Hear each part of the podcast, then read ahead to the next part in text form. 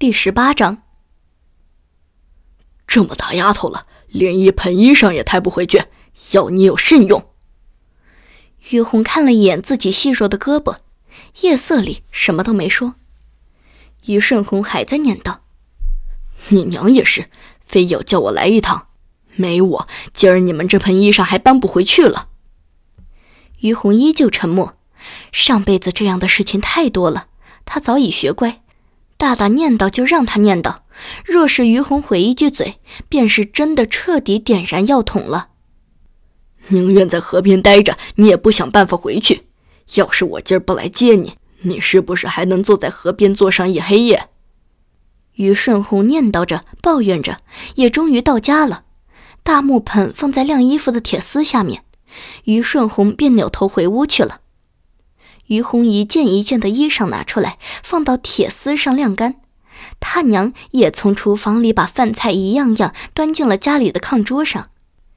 待于红将衣服晾完，进屋看到的便是大大娘和弟弟已经将饭菜吃了大半的画面。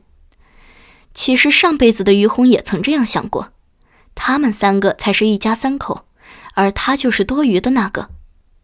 于红自顾自地坐到炕桌边，自己盛了米饭，低头去吃。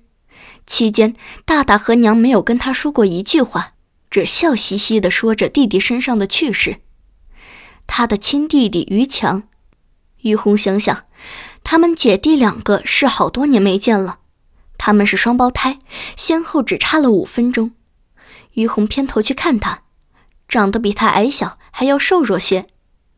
因为这个。大大和娘总说他在娘胎中抢了弟弟的营养。曾经的于红觉得抱歉，但现在，怪我喽。看什么看？吃你的！突然，于顺红骂了于红一句。于红猛然回神，才发现自己盯着于强看了许久，忙低下头吃着自己碗里的饭菜，掩饰刚才的恍神。一块炖土豆却是落在了于红的碗里。于红有些惊讶的看过去，娘又紧接着夹了一块放在他的碗里。给吃吧，你不是爱吃炖土豆？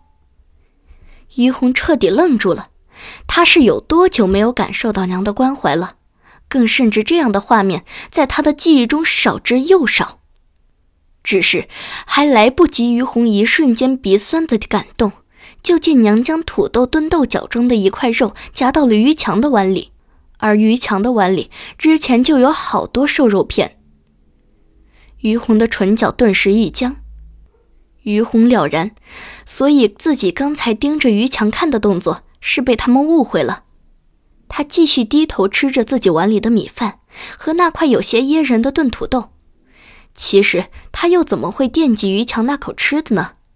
也幸亏，无论哪辈子，于红都不会惦记于强那口吃的，毕竟。惦记了也没他的份儿。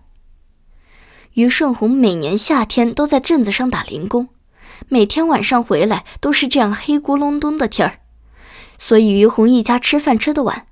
现在吃完饭稍微休息休息，也就快到了时间铺炕睡觉了。只不过今天晚上却是不能早睡了。于红洗完碗筷回屋，他弟弟于强果然是趴在炕桌上写作业。每个星期日的晚上。都要来这么一出。